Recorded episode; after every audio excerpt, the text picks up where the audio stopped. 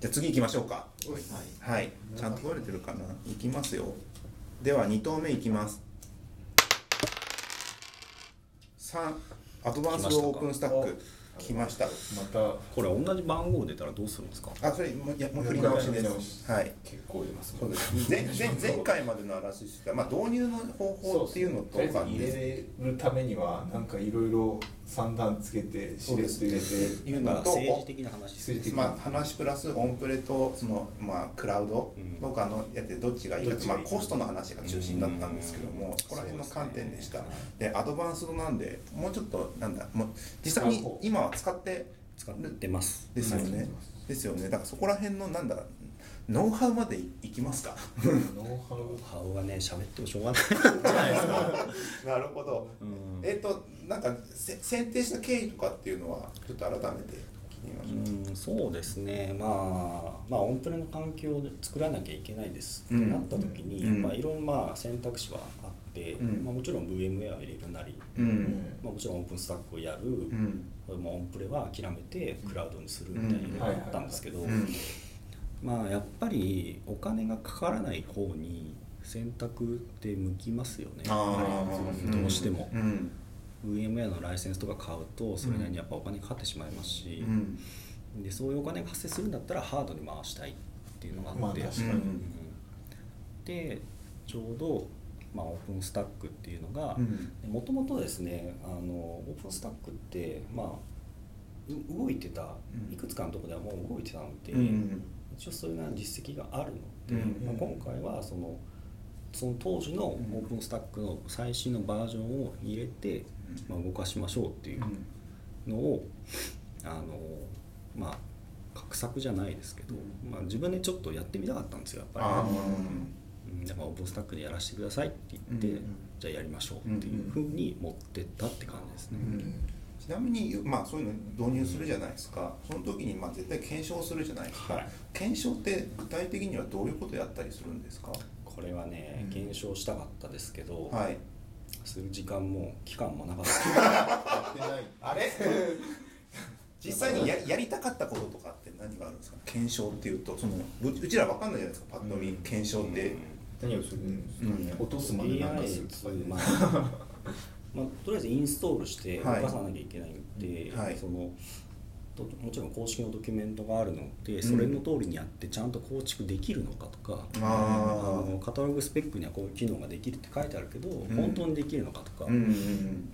まあ、そういうところとかちゃんと検証してからやるのが筋なんですけど、ん。まあ、この業界いろいろね、うん。あのスピード感求められるんで、うんはい。まあ、ちょっと時間がなくて、まあ、本番構築と同時、まあまあ、作ったものがそのまま本番で動くみたいなうん。状況で、まあ、作りましたね。なるほど。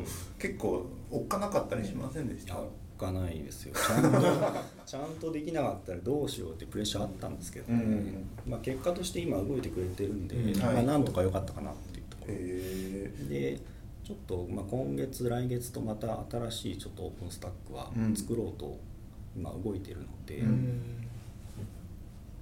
まあ楽しみですね。辛いです。辛いんですよ作ってる時は。はいはいはい。でもやっぱ動くとまあ嬉しいですよね。実際に動かすまでが結構時間がかかる？かかりますね。ちゃんとやろうとすると。ハードがハードの調達からみたいな。そうです。ですよね。ですよね。こういうスペックのこれでどれぐらい賄えるみたいな感じどういう現場なのかが想像つかないわかんないですよね。そのハードウェア調達する時ってハードウェア調達会議みたいなのがああるんですか？検証でききないですもん。だってハードウェアは、うんうん。これでいけそうとかわかんないから。最初は分からないです。はい。ので、まあ、オープンスタックの場合はやっぱりその中で動かすいわゆるインスタンスタイプ、うん。はい。AWS で言えば T1 はい。うんあの今 T1 じゃないか。T2 マイクロとか、はい。あのあれ M3 ラージとか、はい。ああいうのススペックをまず決めなきゃいけなくて、うんうんうんうん。でそれが決まれば1台の筐体にどれぐらい詰めるかっていうふうにしてで1台1筐体のスペックがまあ決まりますと、うん。そしたらじゃあそれを何台用意するのか。うんで最初はまあこんだけのコア数とこんだけのメモリとはい。みたいなのをやってまあこれぐらいのインスタンス作れますというふうに計算して、まあ、見積もり依頼を出してみたいな、うん。あ1インスタンスを決めてからそれの掛け算で全体のやつを決めていくんですそうですね。台からじゃないですね。そこってなんかもうあんまり買いにくいじゃないですか、まあうん。今まで例えば例えば1個は2ギガ、まあ、30ギガのディスクとかので作ってたのが、はい。途中から、あの1個は4ギガのメモリになりますとかだったらちょっと運用する方も大変ですし、うん。使う側も混乱するじゃないですか,、うん。はい、そこのスペックだけは最初にガツッと決めて、うん、でサイジングをするっていうのはちょっと重要だと思いますね、へインスタンスのそのスペック決めるのはインフラが決めちゃうそうですね。もちろん参考にするのはパブリッククラウドのやつ、もちろんなんか1コア1ギガで作りますみたいなのって、まあ絶対多分みんな使ってくれないと思う。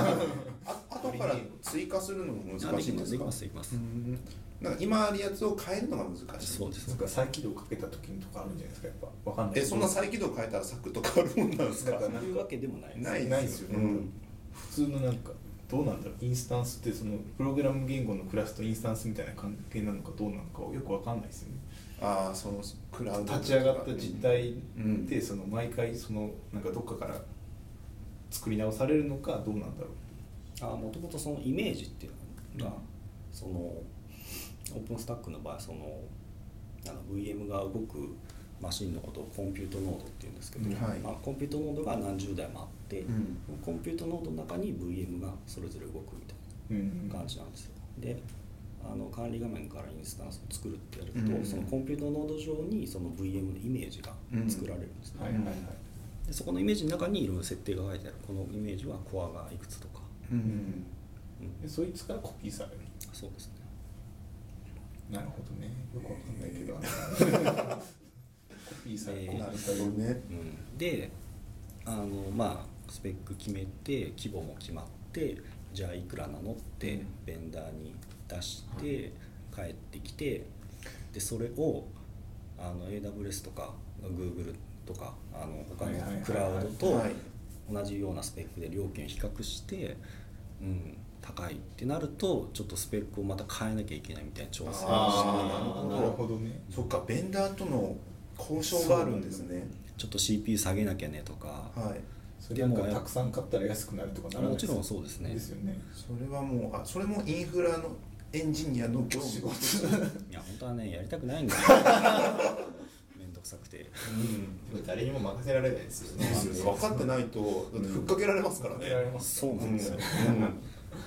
あや危なっかしい。僕はベンダー。ベ僕はンダー昔だからふっかけられてる業界にいたんですけど、はい僕が買ってないんですよ大体インフラって。はい。あの図書館とか買うんですよね。学校とかが。ああ謎のはいはい。三菱のサーバーとか、は すっげえ高いんですよ。これデルで買えばめっちゃ安いのにってか思ってそういうのあるんだなと思って。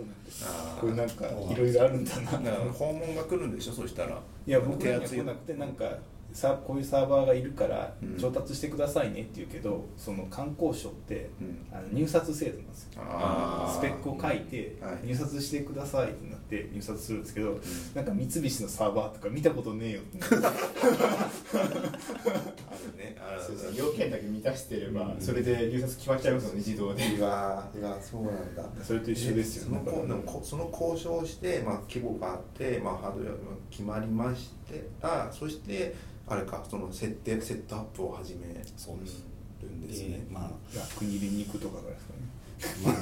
まあ 最初のスタまあ多分5台とかはい。6台とかの規模じゃ多分買わないですよ最初はやっぱり、まあ、10台20台ですから、はいはい。まあそれぐらい買うんでそれをまあラックに入れて、はい。それをセットアップして、まあ、OS 入れたりセットアップして、うん。でじゃあオープンスタック化させるためにはまあいろいろインストールするものとかありますし、うん。時間もかかりますよね。時間もかかります。な一晩なんかインストールしとくとかありますよね普通に。でやっぱそこはもう今のうちの部署はあんまりそのインフラ担当っていう人数がいなくって、うん。あんまもう時間かけてらんないんですよ、うんだからもう OS を入れるでバイア,、まあ、バイアスですとか、うん。レイドカードの設定ですとか、うん。そこら辺も全部ほとんど自動化して、うん。あのまあ、構成管理ツールで、うん。まあ、あのオープンスタックのコンポーネントもインストールして、うん。っていうところまでやっとできてる感じですね、うんなるほど。あ正しいラックが入ったらそれでバーンって流せば終わりです。終わり。はい。すごい。それでもそこまでしないと回らない回らない。はい。そそれぐらいなんかインフラってなんか求められてる気がする、なんか本当にどんどん少なくなってるじゃないですか、はいで。そうなんですよね。インフラってもうコストでしかないんですよ。なのでなので人も減らされるし、うん。サーバーも安くしろって言われるし、うん。売り上げ上げられないんでインフラって、うん。確かに。できるだけその自動化してしょもう自動化小コストで、回していかなければいけないっていうミッションを課せられている。そうなんですよ。でもなんかあの僕すごい思い浮かぶインフラ寄りの人がいるんですけどもなんかそういうのですげえ喜んでるイメージがあるんですよ。飯野さんですか？いや飯野さんっていう人なんですけどなんかすごいそういうのだって「なんだよ」とか言いながら夜中までやっていってできたできた」とか言ってる感じの。いいシルスクリプトができたこれ一発で全部いけるとかそういういやいやいやそんなこと言ってるとそんなことないって言われますから。今は違うって言われますから気をつけてくださいそれは。はい。そうですよね。まあそっかなんかオープンスタック感のところがすげえ短かったんですけど。まあだからまあそうですね。そういう地味なことをやってるんですよっていうのをちょっとアピールしたかった、実際にそうですよね。使ってる側からするとなんか別に、まあまあ、そういうのがあるなっていうぐらいになっちゃってるから、そうなん。で、心ない人が AWS のもいいじゃんって言うんですよ。それはもう勝てないですよね。規模が違いますもんね。違いますよね。あれ自体が商品だからあそこは、うんうん頑張って開発したり作るじゃないですか。でも。な難易度ってどうなんですか？オープンスタック、まあ、それ立ち上げるってことに対して、めちゃくちゃ難しいのかそれともまあだいぶ簡単になってきたのか？これはねえっ、と難しい方だと思います。ほうほうほう。まずドキュメントがまあオープンスタックオルグにはい。載ってるんですけど、はい。追いついてないんですね、まあ、どこなるほど。まあ、どこにもある話なんですけど、はい。いきなり難易度がまあ、インストレーションガイドみたいなのもちゃんとあるんですよ、ちゃんと用意されてるんですよ、はい、なんですけど、まあ、それの通りにやっても動かない部分っていうのはやっぱまだあって、うんそういうとこって、まあ、やっぱもうソース見るしかないんですよ、おうん、うんで幸いなことにオープンスタックは Python で書かれてるので Python が読めればなんとか追いつける、なるほど、へえソースコード読みながらこ構築インフラ作るってわけわかんないですねなんかもなんかこのだからもうエラーメッセージとか出るんですけど、ん。もう本当にこの書かれてることが起こ起きてるのかどうかわかんないんですよ。う 信用できないですね直接見なきゃいけないんだ。そうなんですよ。へえでも Python Python なんですね。Python なんですよ。へえ Python です。え速度とかどうなる？どうどういうもんなんですか？ねスタックのその、まあ、いろんなコンポーネントがあるんです基幹となるシステムがあるんですけど、はい。まあ、そこはそんなに速さは求められないんですよね、ん。API とかあるんですけど、はい。まあ、全然なんかもう50ミリセックで返さなきゃいけないとかそういうものでもないので、うん十分 Python でいけるっていう。へえなるほど。一回乗っけちゃったら OK みたいな感じあそうですね。なんかそのドキュメントの不備と他に何かオープンスタックでまあなんか難易度が高い理由ってあったりするんですか？